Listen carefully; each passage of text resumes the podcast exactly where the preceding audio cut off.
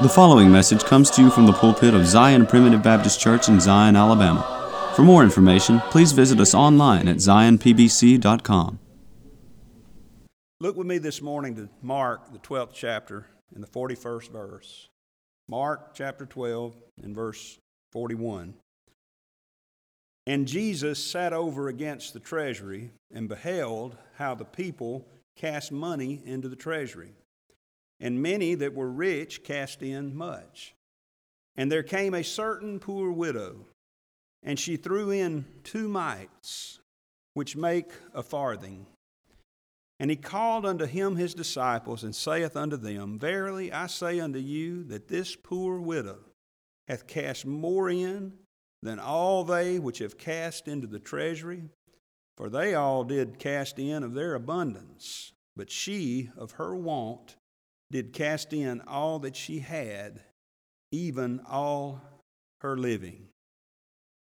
This morning, with the Lord being my helper, I want to preach to you about the widow's mighty mite. The widow's mighty mite. Now, this morning, I'm preaching to you about one of the most insignificant people and most insignificant events in the history of the temple in Jerusalem. And yet, Jesus observed that it was uh, worthy of his comment, it was worthy of his mention, both in Mark and in Luke, and he was watching her when this happened. And remember, this comes on the heels of verses 29 and 30, where, uh, where Jesus was asked, which is the great commandment of the law. And he said, It's pretty simple. Thou shalt love the Lord thy God with all thy heart, and with all thy soul, and with all thy mind, and with all thy strength. He says, This is the first or the primary commandment. This comes on the heels of this. So, what I'm going to preach to you about this morning, while it specifically has to do with giving, it's really a message about sacrificing for the kingdom of God. Paul the Apostle wrote in Romans chapter 12 and verse 1 that we are to present ourselves a living sacrifice before the Lord, uh, which is our reasonable service. It's not unreasonable for Paul to make that statement. It's not unreasonable for Jesus to make this claim. And it's not unreasonable for me to stand here and to preach about this to you this morning. Although, let me all go ahead and give you this little caveat. This is the message that every pastor hates to preach. this is the message that no preacher, unless you're visiting somewhere, if you're visiting somewhere, you can preach it all you want to because you get to leave and then they can fuss at the pastor, see?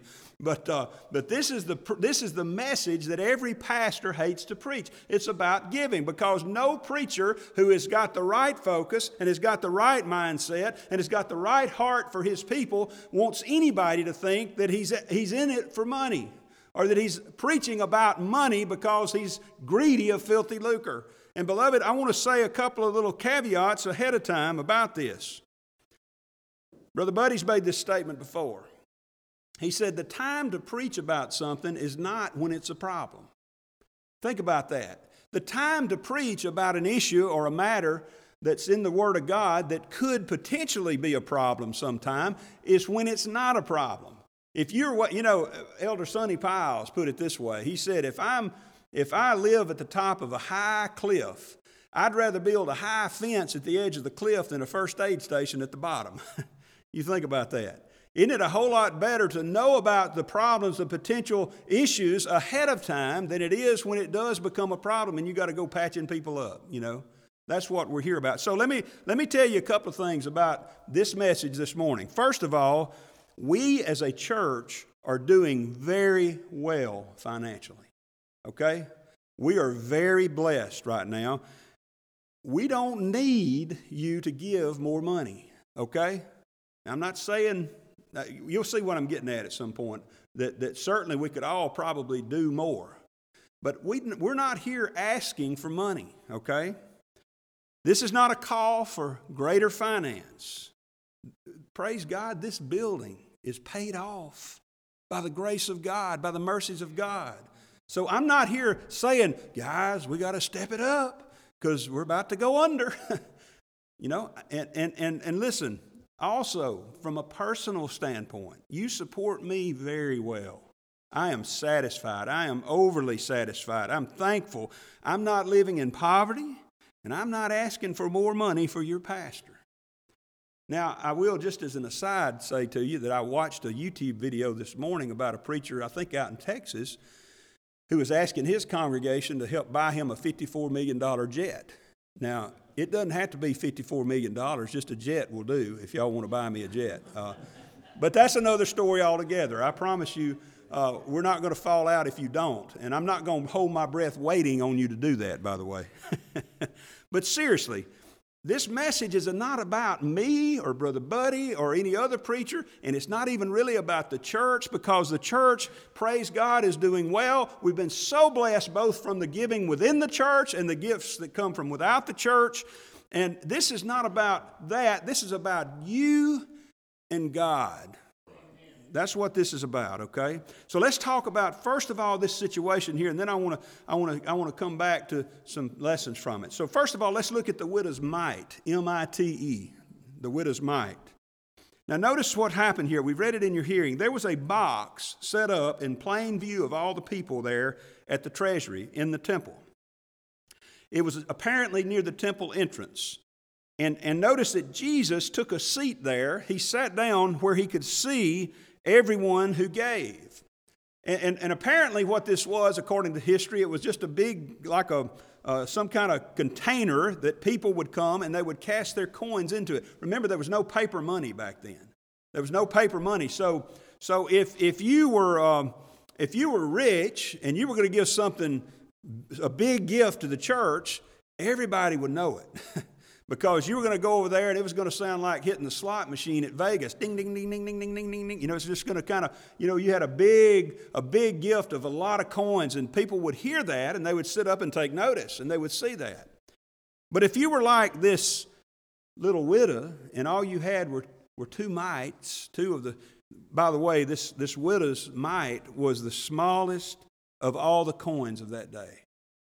If, I, if, if they're correct in some of the research that I did, it was like 164th of a day's pay is what that widow's mite was. And it was the smallest of all the coins. So if you're the widow going by and you're casting a couple of little mites in, nobody's going to be paying attention. Nobody's going to be looking. But guess what? Jesus was. Jesus was. I'm sure the Pharisees, there had been, it says there were many that were rich, had cast in much. I'm sure the Pharisees were sitting over there smiling and nodding, and they'd hear a big slot machine type sound go off, and they'd run over there and shake hands with that person, and uh, they would probably pat them on the back and say, Oh, thank you so much, you've done great. Nobody is noticing the widow. Nobody cares about her. They can't even buy a, a 64th of a day's wages. They can't even pay somebody to watch the door for, for even just a portion of a day with what she put in. But Jesus noticed. Jesus was watching. And notice what he did. He called his disciples over there. He called his disciples over there and, and he said, I want to point out to you specifically this poor widow woman who gave all she had to the temple work.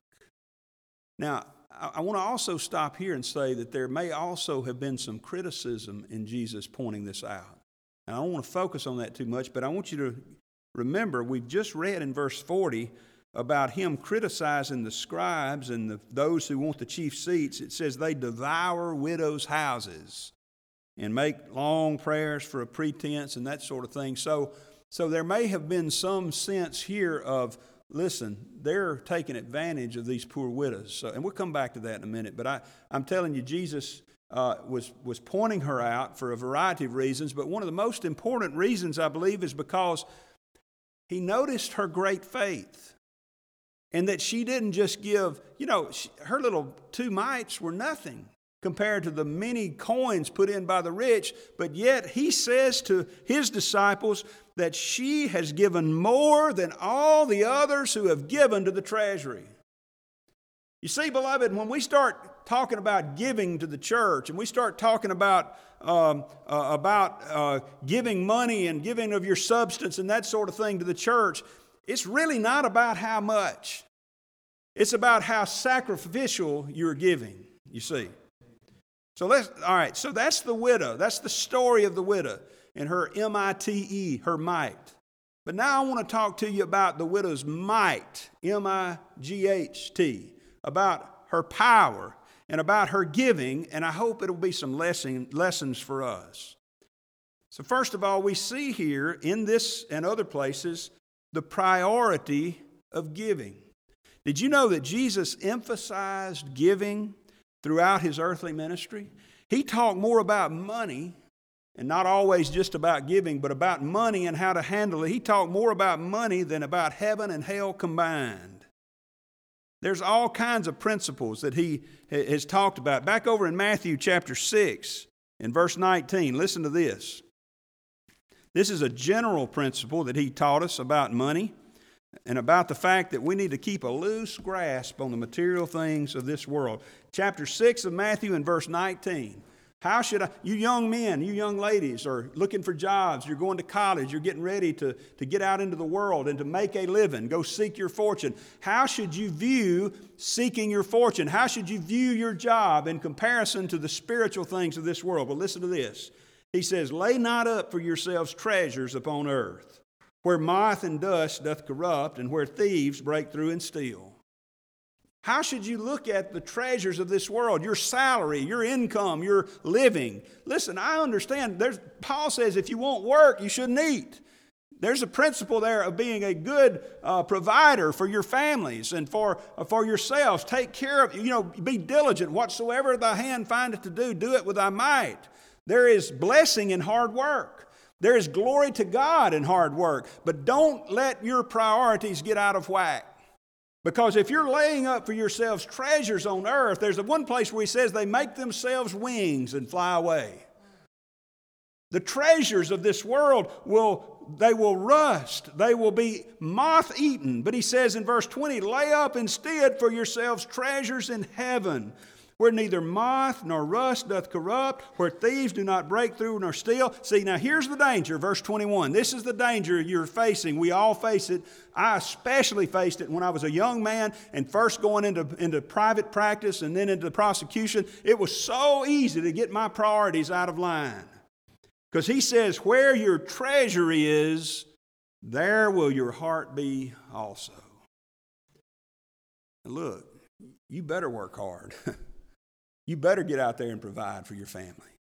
But you better not put your treasure in your job or in your stuff because all that will go away. Your heart, your treasure needs to be in heaven. I'm thankful for the material blessings that God has given me. You ever bought a, a new car? When I was younger, we bought a new car. I'll never buy another new car because I've learned some lessons that. But we bought a new car. Boy, it smelled so good. Man, it was it was a minivan. It that new car smell, man, it was just it was awesome. I'd get in that car, I was thinking, I got a new car. Boy, this is great. And it was great up until I started noticing the smell started going away. And we had young kids at that time, and other smells began to replace that new car smell. And we won't go any further with that. But I'll just say that it wasn't long before that new car smell was gone. And, and next thing you know, there was a problem with the headlight, and then there was a problem with the door, and then there was a problem with this or that or the other. Everything that I put my hopes in in that new car, eventually, uh, I'll say this much about it. When we went to trade it in, uh, I told the guy that we were getting ready to buy a not new car, a used car, and trade this one in on it. He said, Yeah, we'll give you something on it. And I said, Well, uh, you need to look at it first because you may make us pay you to take it. Uh, and he said, No, no, that's no. He goes out and looks at it and he comes back. He said, uh, Brother Chris, he said, I've heard the statement running the wheels off a vehicle before, but I've never seen it till now. So we had just about run the wheels off that vehicle. That new car didn't last. It, it was moth eaten, it was rusted, it was corrupted. And so I learned a great lesson there. And I, I, I knew then and, and, and just needed to be retaught the lesson that you don't put your treasure into the things of this world because where your treasure is, there will, there will your heart be. And when your treasure is moth eaten, when your treasure is corrupted, then your heart will be disappointed. Oh, but the treasures of heaven, the place where I'm looking for to go, the treasures that are laid up for me there, they'll never be taken away. They'll never be moth eaten. They'll never be corrupted. You see, the idea that Jesus has given us here is that we don't need to get caught up in the worldly view of treasures. Paul talks about it over in 1 Timothy chapter 6. And this is what he says there in chapter 6 and verse 9. He says, But they that will be rich fall into temptation and a snare, and into many foolish and hurtful lusts, which drown men in destruction and perdition. You ever been working in a job and you feel like you're just drowning? I've been there. I've been there. I feel like it's, the waters are going over my head. And you know, the reason for that was because instead of taking joy in the labor because it was working unto God, I was taking, uh, putting all my hopes in the labor in order to lay up treasures for myself here. For the love of money is the root of all evil. Notice he didn't say money is the root of all evil. We don't believe that here. We believe that money is necessary, especially in our capitalistic society, it's necessary to make a living. But the love of money is the problem. The, when that's all you, when you hold tightly to the money that the Lord has blessed you with, to the material things that the Lord has blessed you with, and you begin to covet after it, it says you will err from the faith. The love of money is the root of all evil, which some, while some have coveted after, they have erred from the faith and pierced themselves through with many errors. Don't do that, beloved. That's our general attitude toward our material things and giving of them. So, talking specifically about giving and the priority of giving that Jesus places on it. Notice, as we've already said, when this, these folks were putting money into the treasury, coins into the treasury, and that little widow put her two mites into the treasury, Jesus was watching. Jesus was watching. Don't, don't miss that point, beloved. You know, we here don't do it that way. We have a box here. If you want to put money in that, you can certainly do that. You can hand it to somebody, but we don't make a big show of, of giving to the church. But let me tell you, nobody may see what you give, but Jesus does. Jesus is watching, you see. And, and he commended he commended this widow. You know, it, look, that's another point from here. It's assumed that we will give. It's assumed that people will give to the treasury, see. He didn't condemn that. He didn't condemn those that gave much. He didn't condemn the rich that gave a lot of their substance. He just commended the widow who gave it all. Back over in earlier in this chapter, he says, Render unto Caesar the things that are Caesar, and unto God the things that are God's. It's assumed that there's some things that we're to render to God. And another point about the priority given is giving is not about how much. Because as we've already said, hers is an insignificant amount in comparison to others, but Jesus esteemed it the greatest of all. Beloved, remember this there is no status connected with how much you give to the church. You say, Well, I don't give very much, so I must not be much of a church member. That's not what the Bible teaches. Well, I give a lot, so I must be one of the greatest church members. That's not what the Bible teaches. There's no status connected with how much you give. Now, listen, it's good to give a lot. If you have it to give and you can give it, you ought to give a lot. But that doesn't mean your gift is any better than anybody else's. See, the message this morning, beloved, is not about giving more, but it's about giving better, giving more faithfully with the right mindset, the right perspective. So let's talk about for a few minutes the process of giving. I get this question sometimes how should I give? How should I do this? Well, according to the word of God, you should give regularly. Over in 1 Corinthians chapter 16 and verse 1, let's read what Paul says here about giving. 1 Corinthians uh, 16 and verse 1, he says, Now concerning the collection for the saints, as I have given order to the churches of Galatia, even so do ye.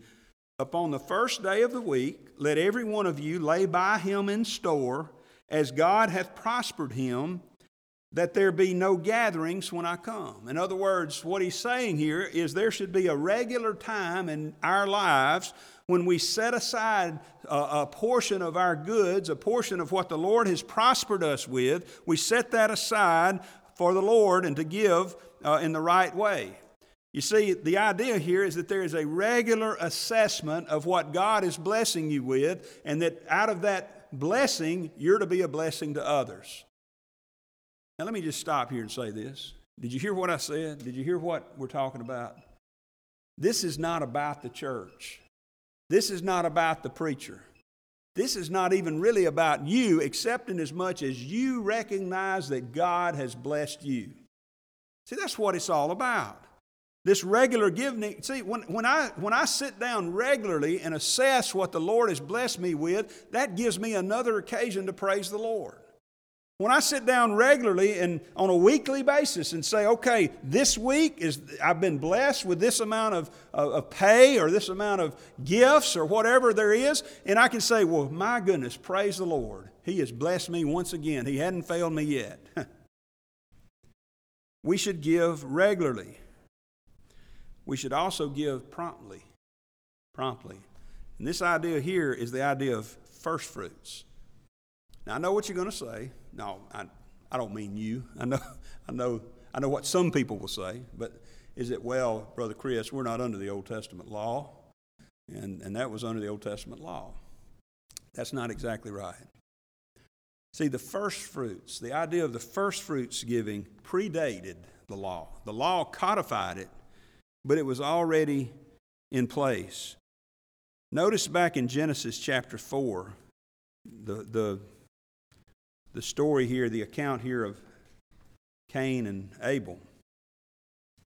And it says in verse uh, 3, it says, In process of time it came to pass that Cain brought of the fruit of the ground an offering unto the Lord. And Abel he also brought of the firstlings of his flock and of the fat thereof. And the Lord had respect unto Abel and to his offering. Notice that Apparently, Adam and Eve had been instructed by God Himself in the necessity for giving and how it was to be done, and they had passed it on to their sons about what was to happen. Now, I don't know what portion of the fruits of the ground that Cain brought, but apparently it wasn't the firstlings of his, of his crops. But we know that it was the firstlings of the flock of, of Abel that, that was brought. You see, Abel was taught to give of the first fruits. Now, later on, that's codified uh, over in uh, Leviticus chapter 23. Uh, we'll just turn there right quick and see, uh, read it in Leviticus chapter 23 and verse 10. I believe it is. Uh, this is what it says about the first fruits. It says, Speak unto the children of Israel and say unto them, When ye be come into the land which I give unto you, and shall reap the harvest thereof, then ye shall bring a sheaf of the firstfruits of your harvest unto the priest. And he goes on to talk about what the priest is to do with it. But notice that it's codified there that you don't wait till the end of the crop. As soon as the crop comes in, we bring the first fruit. They were to bring the first fruits offering and to bring it to the, to the, to the priests, to bring it to the service of the Lord. And by the way, that, that word, that word first fruits there literally means promise to come. Promise to come. You know, Christ is called the first fruits of them that sleep, the first fruits of them that, that died. His, his resurrection is the first fruits. That's the promise that there's more to come. That's the promise that the resurrection of all of his people is coming. In Proverbs chapter 3 and verse 9, we read this Honor the Lord with thy substance and with the first fruits of all thine increase, now, I don't want to get into the promise yet, but I do want to read this to you. Listen to verse 10. So shall thy barns be filled with plenty, and thy presses shall burst out with new wine. We're going to see in a minute there's some power to giving. There's some promises to giving. And there's some, now I'm not I'm not preaching a prosperity gospel here.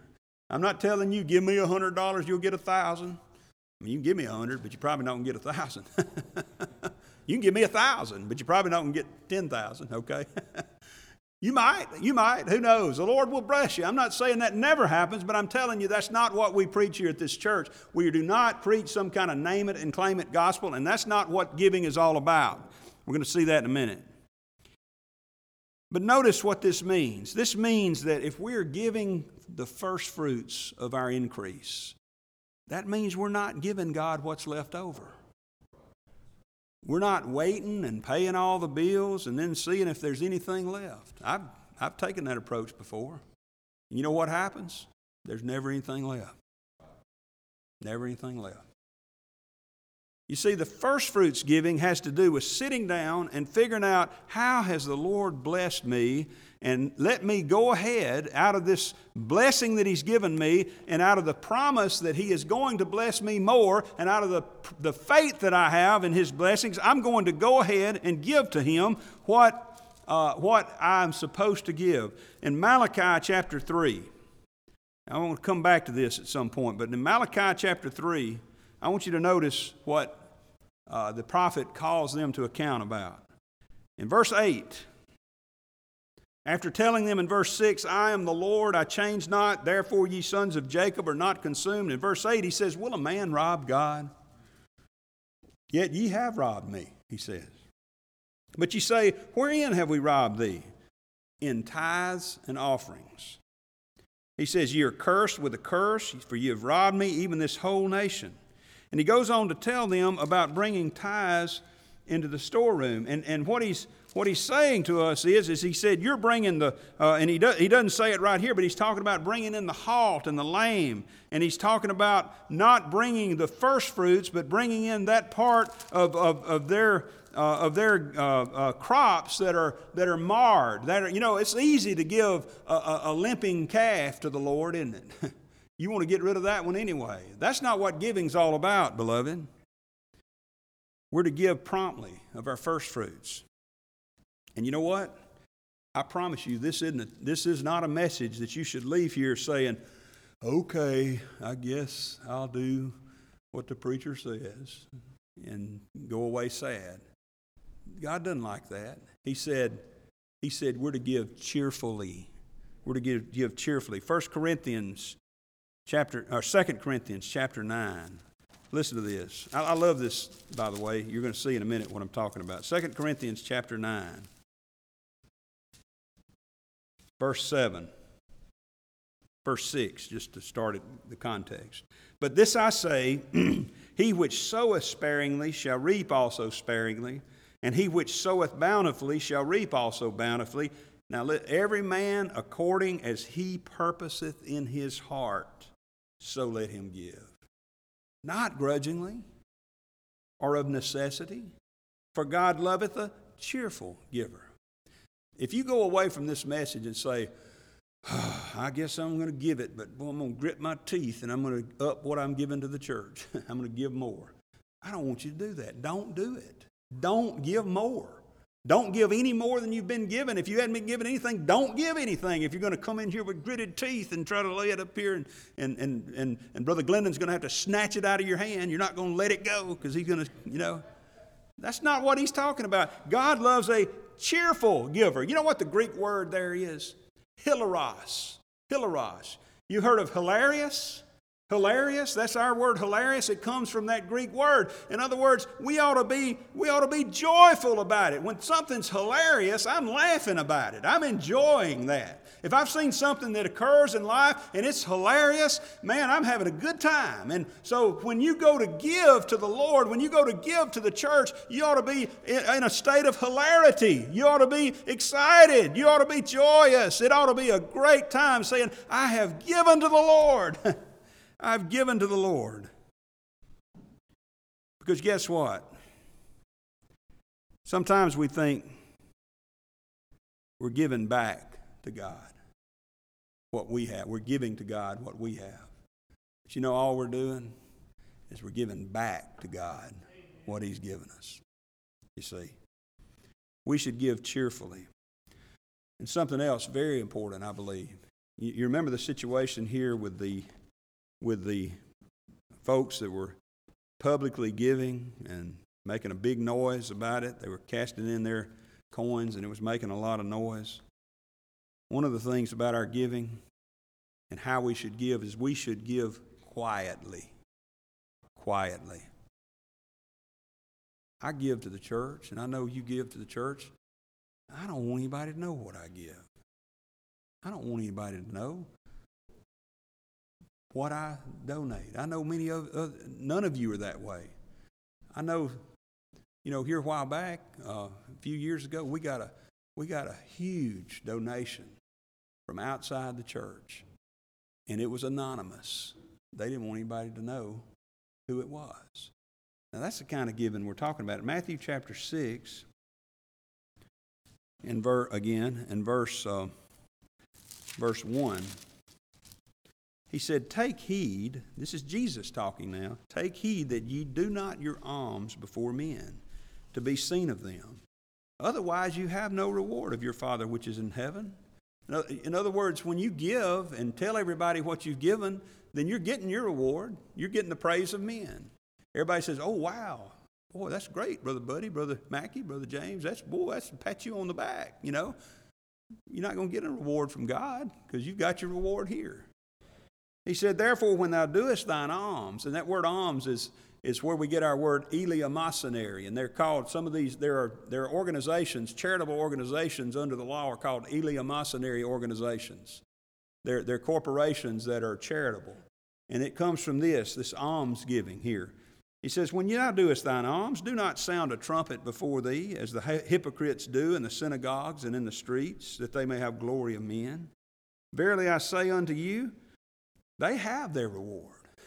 The glory of men is what they're getting. But when thou doest thine alms, let not thy left hand know what thy right hand doeth, that thine alms may be in secret, and thy Father, which seeth in secret himself, shall reward thee openly. You see, we're to give regularly, we're to give promptly, we're to give cheerfully, and we're to give quietly. Okay? Now, the other question I get is how much? How much should I give? Well, let me, let me just remind you, first of all, that that's not the point of this, of this message. It's not about how much, okay? It's not about how much.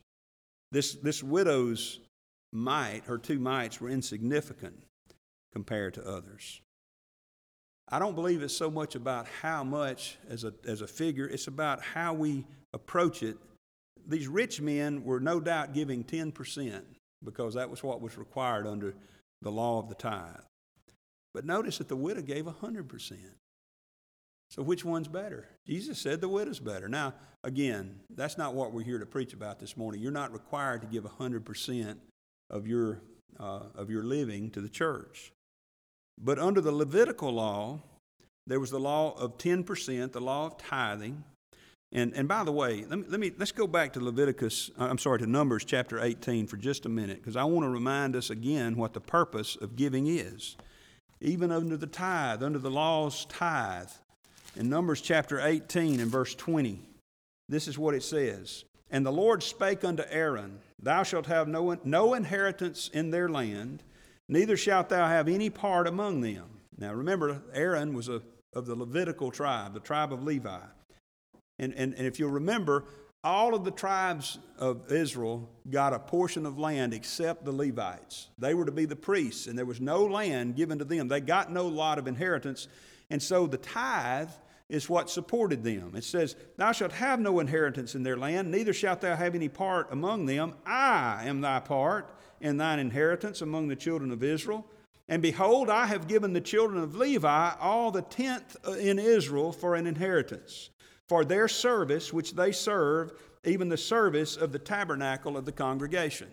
You see, in the time of the law, the Levites didn't have any property, they didn't have any money really, but they got a tenth of all the others to support them so that they could do the work that the Lord had given them to do. Under the Levitical law, there was this tithe that was required, it was a percentage giving. Beloved, I believe that's the pattern that we ought to follow in the New Testament today percentage giving. And it goes way back, you see. It goes back to the idea of the first fruits. You remember, I won't turn there and read it, but go back sometime and read Genesis chapter 14. After the slaughter of the kings, Abraham comes up to a man named Melchizedek, who was the king of Salem or Jerusalem, king of peace. He was a type of Christ. And Abraham gave a tithe of all that he had to this uh, to this king. He gave a percentage of all he had to this king, and, and that was predating the law. You say, well, we're not under the law, and we're not. We're not under tithing. I don't, we're, no way, no how are we required under, under some law to get to tithe like they did under the, under the Old Testament way. But listen, this, this idea of a percentage, giving a percentage of what the Lord has blessed you with, is a good rule of thumb to follow because it's been followed throughout the whole of the Old Testament, and Jesus even endorsed it in the New Testament. He said, he said you, you tithe, told the Pharisees in Matthew, you tithe all these things, and you ought to do it. You ought to do, but you ought to do some other things too. It's not all about the tithe. I'll never forget what Brother Richard Vaughn said. I'll never forget this. He, he, he, made the statement one time. I don't remember if it's in a message or in a private conversation, but uh, when I was a kid, he said, If the law demanded it, grace deserves it. If the law demanded it, grace deserves it. So if you ask me, preacher, what should I give? I'm going to recommend that you look at the old percentage giving. 10% is a good round figure, but you're not limited. If you want to give 20, you can. you want to give 50, you can. But but whatever you give, it should be regularly, it should be promptly, it should be cheerfully, it should be quietly as you purpose in your heart with these guidelines to help us. You see, there's no law anymore that you've got to give X percent, but you ought to consider that as we go through and we learn about, about giving. So let's talk about the purpose of giving. We just have a, we have a few minutes left. First of all, what is it what it's not about? What it's not about. Giving is not about gaining an advantage. I gave a greater amount, so I get a greater say in how things run at this church. That's not what it's about, beloved. That's not what it's about. How many times have we said these kinds of things to you? It ain't about you. it ain't about me. None of this is, beloved.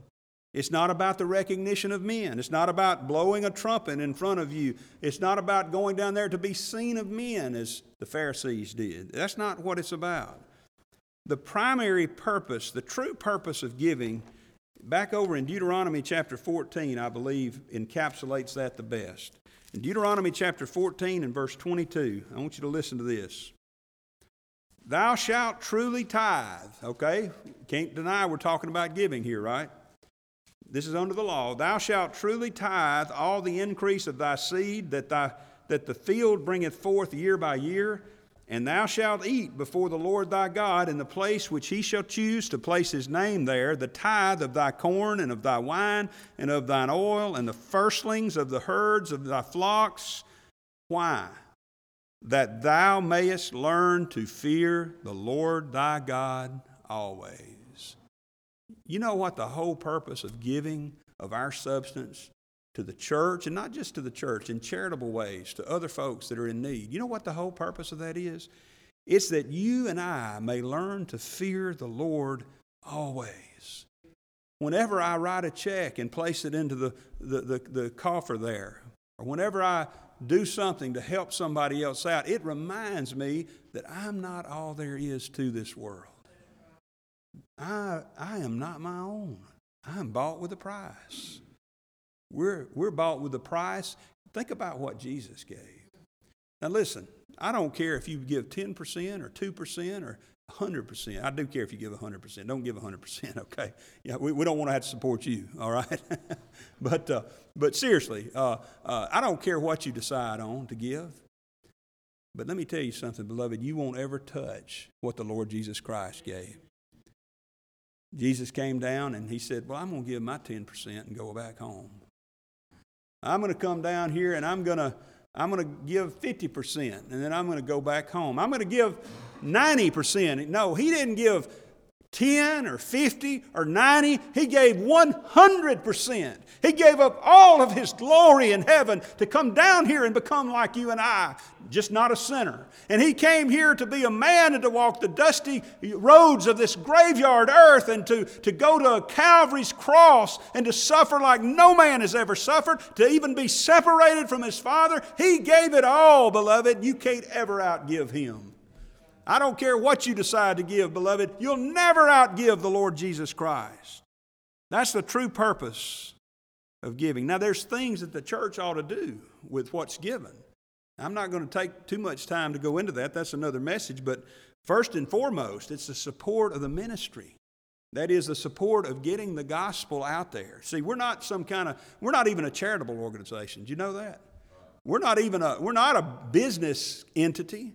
We're a gospel church. We are a New Testament church, and our whole purpose, everything, we should spend and be spent in, in, in spreading the gospel out there and helping those ministers that are doing that, helping your pastor, your other ministers, those that are, it, in, it involves uh, radio ministries, which we don't have, but we do have an internet ministry. We're doing, we're doing, spending money towards that, and we're helping to get the gospel out there. Anything to promote the gospel that's within the bounds of what the Bible says we should do, we should be focused on that.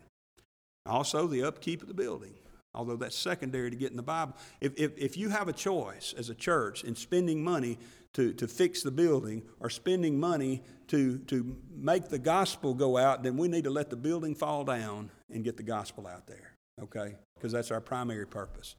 Now, praise God, we don't have to worry about that. We don't have to do that here. And I don't believe the Lord makes us make, he, he doesn't make us choose like that very often. But I'll tell you this, beloved, we could be meeting in a den or a cave and be doing even a greater work than, than meeting in a cathedral somewhere, you see. And of course, also charity. We're to be charitable. We're to help those in need. We're not a savings institution. We're not a bank. We're not an investment club. We're not supposed to accumulate. We're not supposed to waste. We're good to be good stewards of God's blessings, but we're not supposed to waste them, but we're not supposed to hoard it up either. We're supposed to spend and be spent in the service of the Lord. You see, as we bring this sort of to a close, the principle of stewardship is fundamental to everything I've been preaching to you this morning. You don't really own anything, you're just borrowing it. If you think you own it, just wait till you're the time when you're laid out in a casket and see how much you get to take with you. Brother Tim always said you don't see, you know, you heard the saying, you don't never see a U-Haul behind a hearse. Well, I'm not going to go into it, but he was on a trip one time and he with the Mosses, and they actually saw a hearse pulling a U-Haul, but that's another story. But I guarantee you, the U-Haul stopped at the funeral home. It didn't go any farther than that with the person that was in the hearse. See, we're not giving God anything. He tells us in Psalm 50 he owns the cattle on a thousand hills. He said, if I was hungry, I wouldn't ask you. Don't be presumptuous and say, oh, we're going to give to the Lord what he needs. No, the Lord doesn't need anything. He owns everything. The gold and the silver are mine, Haggai tells us. The world is His, and the fullness thereof, the Psalms tell us. But I want us to, I want us to close this morning thinking about the power of giving. The power of giving. Because this little widow had power, at least enough power to cause the Lord to sit up and take notice. Back over in Malachi, we've already been there in the third chapter, but I want you to Notice, there's only one place in the Word of God where we're told to, to test God, to try Him. Only one place. And I just read to you about robbing God through the tithes and offerings. But verse 10 of Malachi chapter 3 says, okay, now let's switch gears and you get it right. Bring ye all the tithes into the storehouse, that there may be meat in mine house. And now listen to this. I love this. And prove me now herewith, saith the Lord of hosts, if I will not open you the windows of heaven and pour you out a blessing that there shall not be room enough to receive it. Now, beloved, I know there are many ministers in the world that abuse that verse and lie about that verse and twist that verse. But I want to tell you, beloved, that verse is not some other denomination's verse. That's a primitive Baptist verse, okay? That's a godly verse. That is God's verse. And what he's saying to you is this trust me. Do what I say, and that doesn't just apply to giving, that applies in every situation, in every case in your life. Just trust the Lord and see if He's not going to bless you. That doesn't mean that if you come down here and you write a check for $200 and you put it in the treasury that you're going to get $2,000 tomorrow. You may, you may lose another $200. I don't know, but I'm telling you, you will have blessings unlike any that you've ever experienced. They may not be material blessings, they will be spiritual blessings, though. I know I've told you this before. I went through a period where I quit giving. I just said I can't afford it. I can't afford to do it. And I tell you, it was some of the most miserable time of my life. I kept kind of trying to wonder why I was putting my, my salary into a bag with holes in it. I'd come back and all the stuff I'd saved up, it's like the Lord had blown upon it. You know, there's precedent for that. Haggai says that that's what's going to happen if you don't focus upon the Lord's work. And then, you know, I said, well, I can't afford to give. Well, beloved, I've learned I can't afford not to. Praise God. He blesses me when I finally got back to doing what He said again. And I'm not telling you I'm giving this huge amount. I'm not talking about what amount I give, but I have purposed in my heart to give regularly, to give promptly, to give cheerfully, to give quietly. And beloved, I'll tell you, it's been a great, great blessing for me. A great blessing. You know, the Lord said, try me, prove me, test me, and I'll show you what it's like. Luke chapter 6. Oh, I love this verse. Luke chapter 6 and verse, verse 38. This is Jesus talking. You say, Preacher, I understand in the Old Testament the Lord was doing this. What about the New Testament? Listen to this Luke chapter 6, verse 38. He says, Give, and it shall be given unto you, good measure, pressed down, and shaken together, and running over, shall men give into your bosom. For the, with the same measure that you meet withal, it shall be measured to you again. Isn't that sweet? Now, that's not just talking about giving to the church here. That's talking about giving and being a giving person out there. And I'm not just talking about giving to the church this morning. Again, we're not, we're not in need. We're blessed right now. I'm not here trying to tell you you need to up your ante here. No, beloved. You just need to reassess your life, just like I do. This has been a convicting sermon for me to sit down and reassess where I am. Am I focusing upon the right thing when I give? It's not about the amount, it's about how. It's about your mindset, it's about your, your approach to it, it's about loving God. You know, it's often said that you can determine the priorities in your life by looking at your calendar and your checkbook. Looking at your calendar and your checkbook, where you go and what you focus on in your economic life. Romans again, chapter 12 and verse 1 I beseech you, therefore, brethren, by the mercies of God, that ye present your, your bodies a living sacrifice, holy, acceptable unto God, which is your reasonable service. He's just saying, guys, you need to make a self assessment on a regular basis. You go to the doctor for a checkup, right? You need to go to the Word of God for a spiritual checkup from time to time. And that's all this is this morning. I hope everyone understands and is not offended by this message. Although, if it is offensive to you, then, then I, I believe I've tried to stay on the, what the Word of God says. If I've said something apart from that, then just please chalk it up to me. But you know what? Preachers aren't exempt from this. In fact, we're supposed to set the example. So, what about this little widow, this little insignificant, poor widow woman? She was mighty in the kingdom of God. Jesus didn't mention anybody else that day in a positive way, just the mighty widow and her mighty mite. May we be living in such a way and the stewards that we ought to be, such that the Lord might notice us. We thank you for listening to today's message. For more information, please visit us online at zionpbc.com.